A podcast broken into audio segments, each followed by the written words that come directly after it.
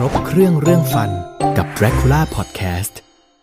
ขอคำแนะนำสำหรับเลือกแปลงสีฟันในเด็กอายุ 13 ปี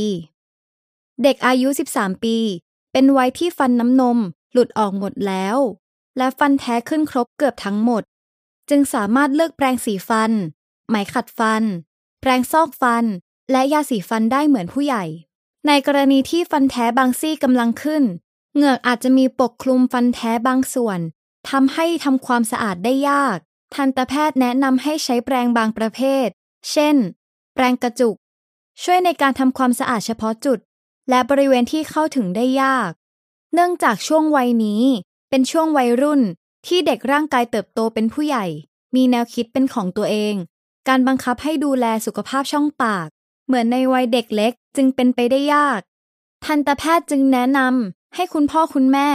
แสดงให้เด็กเห็นถึงความสำคัญของการมีสุขภาพช่องปากที่ดี เพื่อให้เด็กสามารถดูแลตัวเองต่อไปได้ ในกรณีที่เด็กมีกลิ่นปาก แนะนำให้ไปพบทันตแพทย์ เพื่อหาสาเหตุของโรค อย่าเพิ่งแก้ปัญหาด้วยการใช้น้ำยาบ้วนปาก